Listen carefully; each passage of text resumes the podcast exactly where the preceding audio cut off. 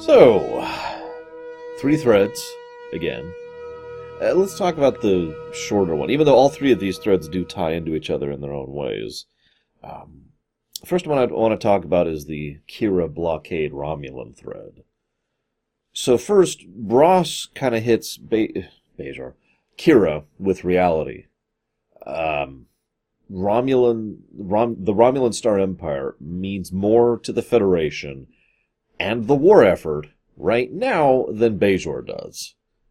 Now, I say that in such a way, what I mean by that is, under normal circumstances, I imagine the Federation would have no problem taking Bajor's side here.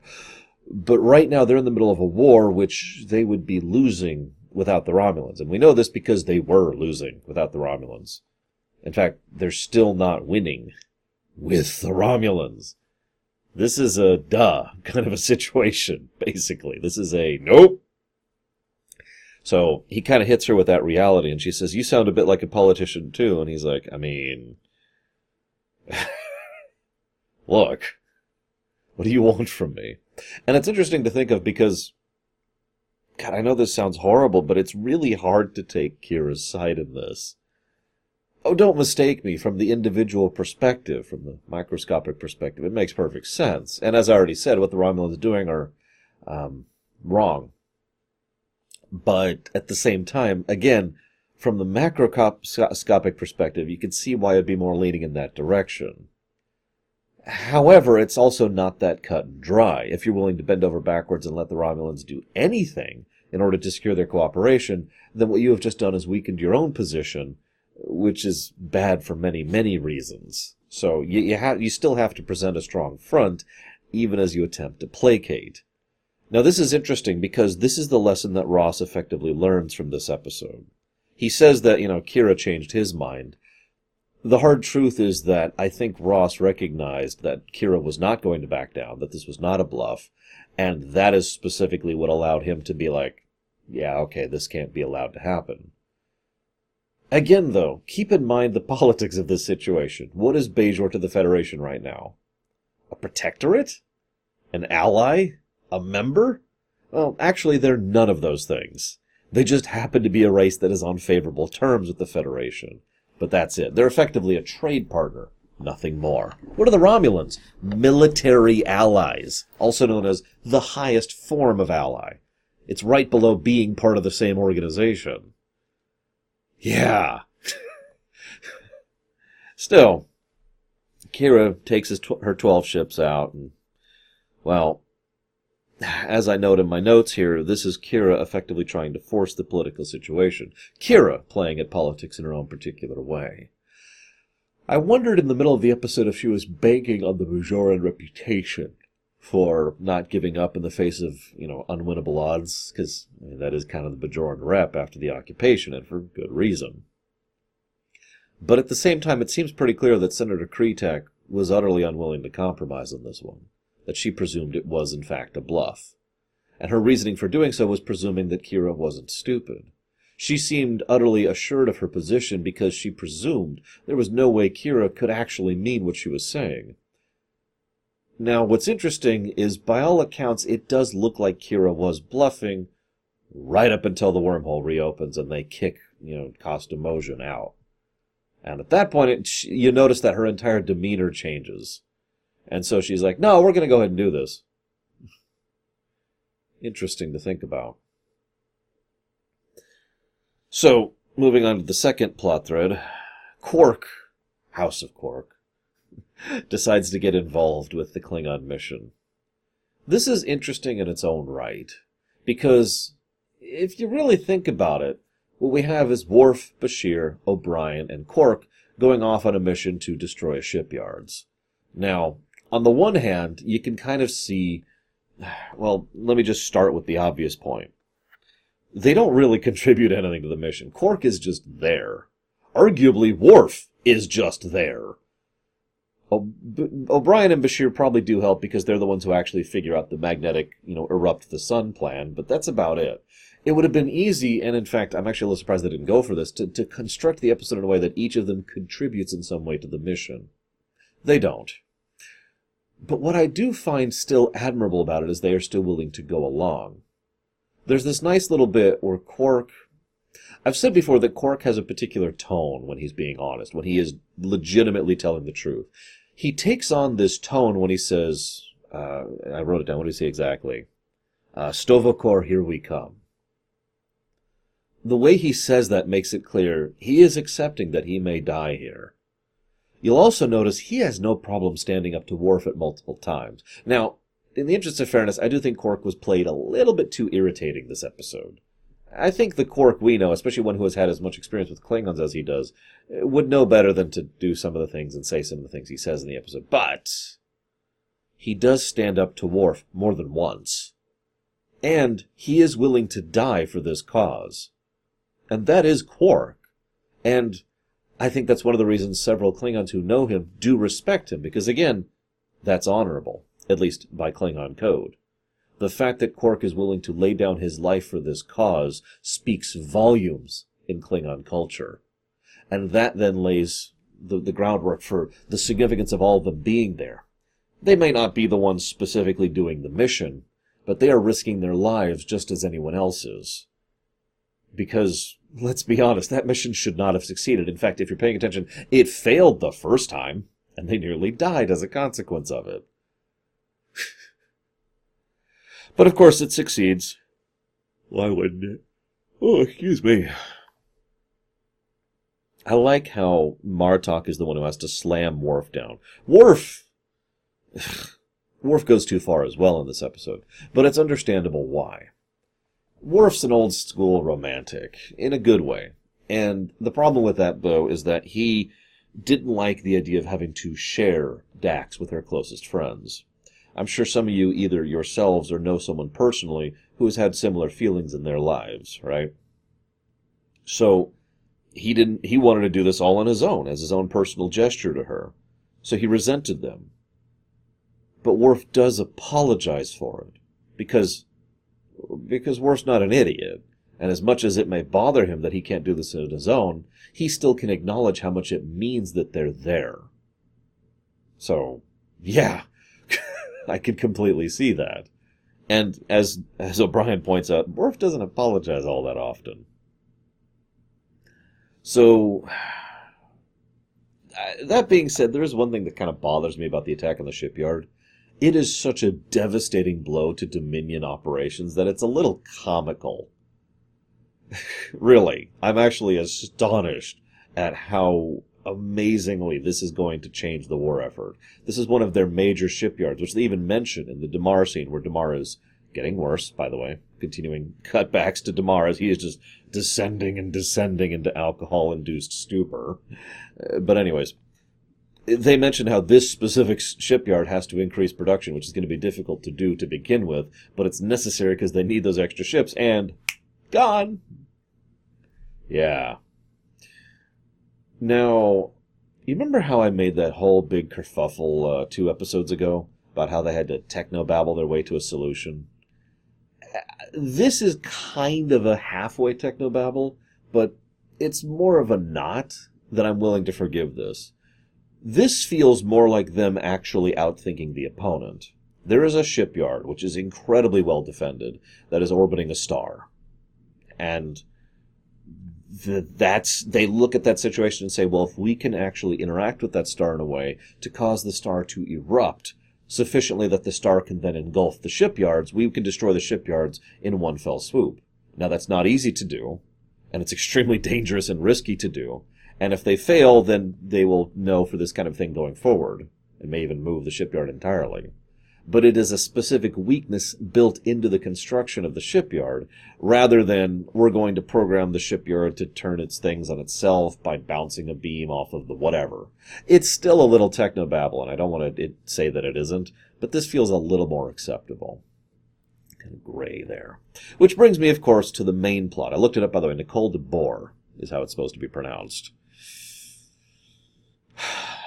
Nicole de Boer, Miss de Boer, does a very good job of Ezri in this episode, in my opinion, which is good because she has to.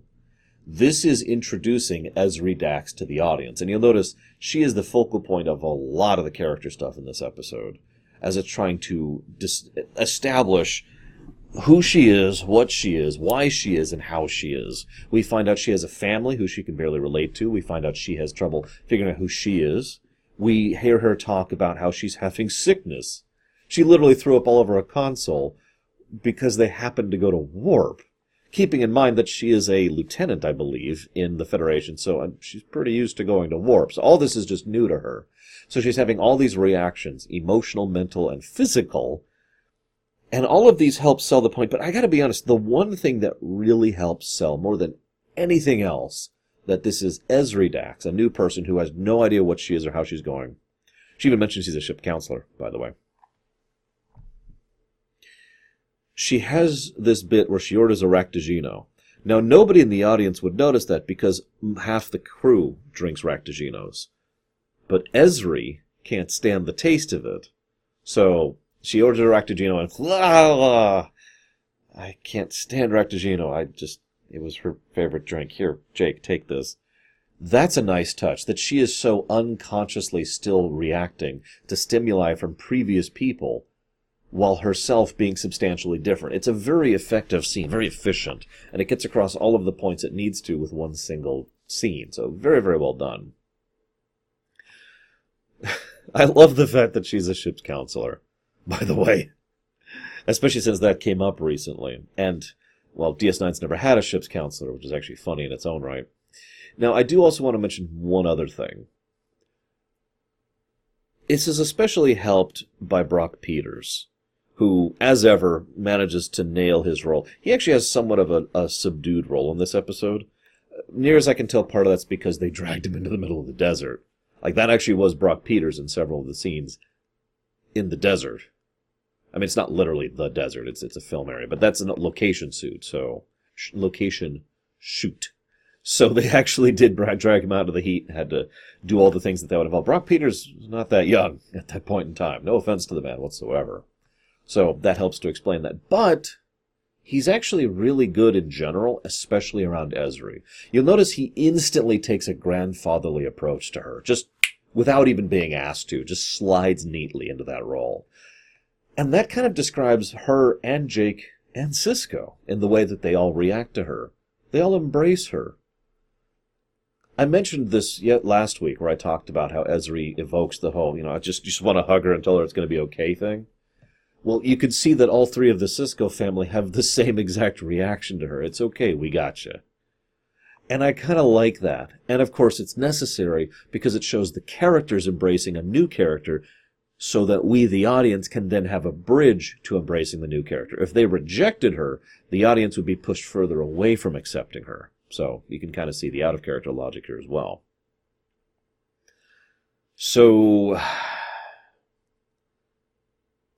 you know, Avery Brooks plays unhinged disturbingly well. You ever notice that? I mean, what the hell can I say? I played the Joker very well, so maybe that's just. maybe we shouldn't judge someone based on their acting talents. But, um, so we have two major things to discuss at the end here. I don't really need my notes on this one. The first is the vision, and the second is the backup plan and the eh, nature of it. Let's talk about the backup plan first, because that's the easier one to talk about. So let's let's cover this, okay? The prophets, a individual prophet, because we do know they have individual uh, identities comes up with a backup plan or sees themselves doing a backup plan in the present past. Nonlinear beings, what do you want from me? And so goes ahead and accepts being contained within a, a cube, within an orb, in a very specific spot on a very specific planet, after having specifically uh, gone and into time to imbue themselves into an individual. Now we've seen what Prophet and Pah-wraith possession is like. It's really obvious and it's really overt. They have the ability to communicate, but they do so like, you know, metallic voice, glowing eyes. So what we see here is that they were willing, or perhaps capable, of using subterfuge. Just this once. In fact, based on what happens, it feels like it, the entity didn't give her, compl- didn't completely mind control Sarah, but instead influenced her made her fall in love with Joseph. Thus, when Sisko was born and the prophet entity left Sarah, Sarah was left with all those memories and all those feelings, but no idea why she felt them. This explains why she just backed out. Ah. However, it is probably worth noting that that's a presumption. It is possible that the prophet entity completely emceed and replaced Sarah, which means what would have happened is Sarah would suddenly wake up one day, married to a man she doesn't know, with a child she doesn't know, which would probably be enough to freak her out to just bail on the, on the spot. Both of these are possible, and both of these are very messed up. We could argue the ends justify the means, and indeed, the ends justifying the means in Grey Choices is certainly a major theme of Deep Space Nine in general.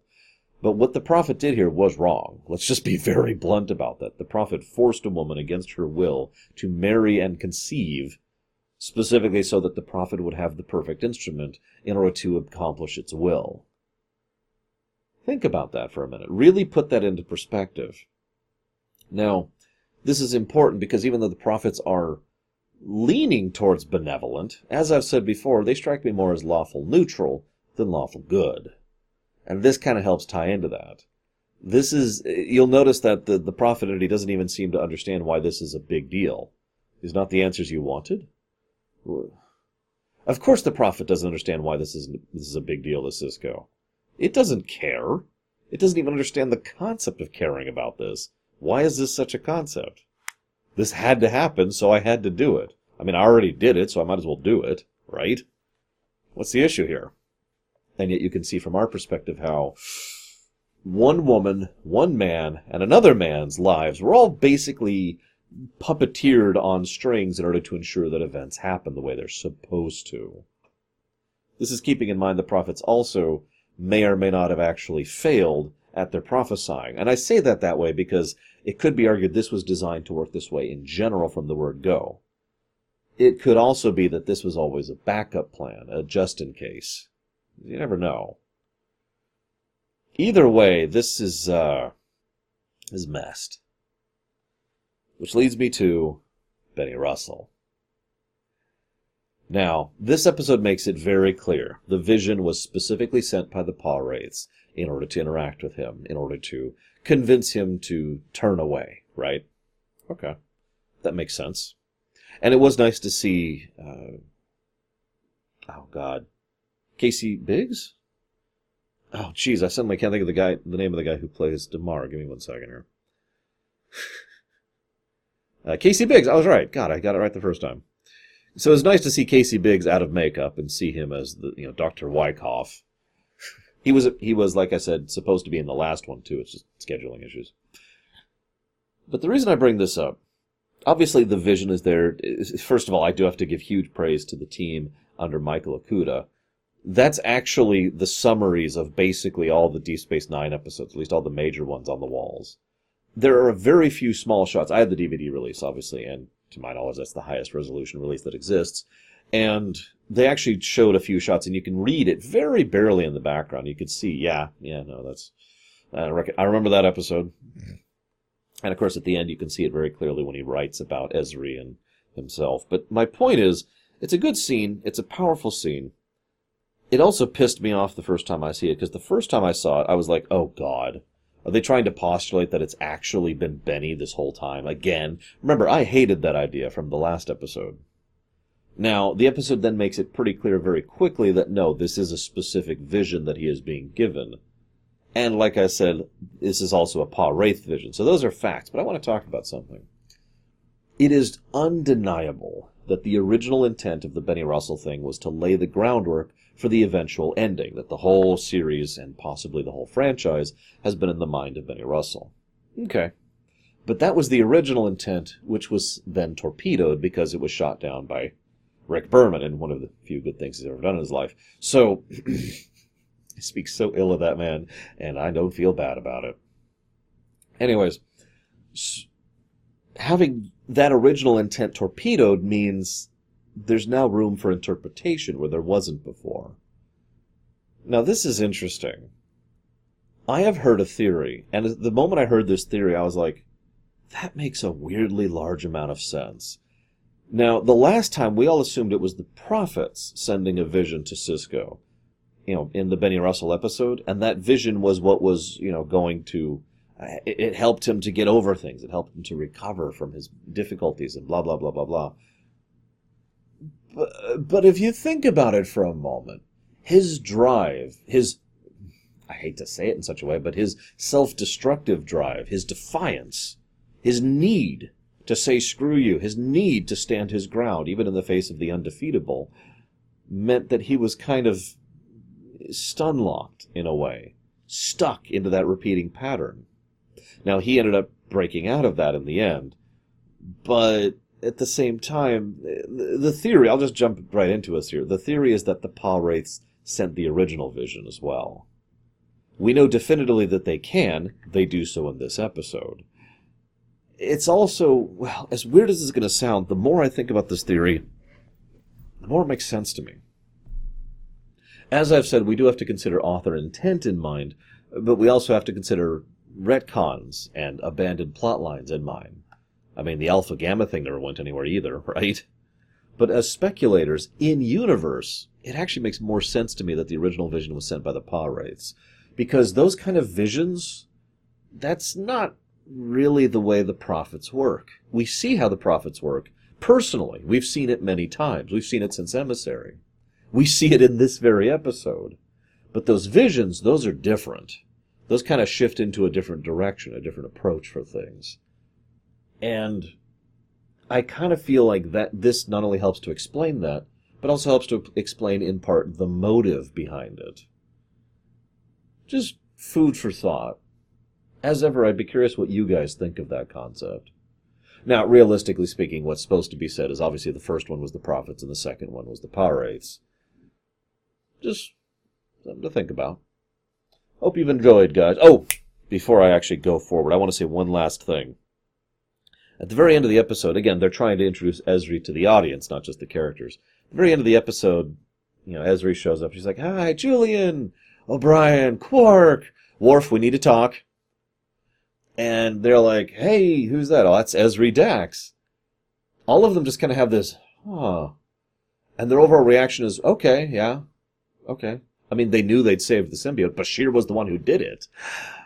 Worf's reaction is interesting. Remember, he has just returned from a deadly and horrifying mission, a suicide mission that he managed to survive, that destroyed an entire shipyard in the name of his deceased wife so that she could get into heaven. Sto-vo-kor. And all of a sudden, there's Dax walking right in front of him. And I know this is going to sound horrible, but I don't think Worf has enough emotional experience with understanding what he would feel at seeing Ezri Dax, even understanding intellectually that that's a thing.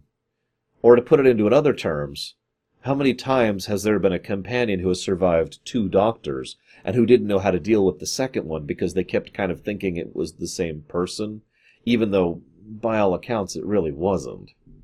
Just interesting. So Worf says it cannot be, and he just walks off. So we have now established the next major recurring thread, which we'll be talking about in the future next time.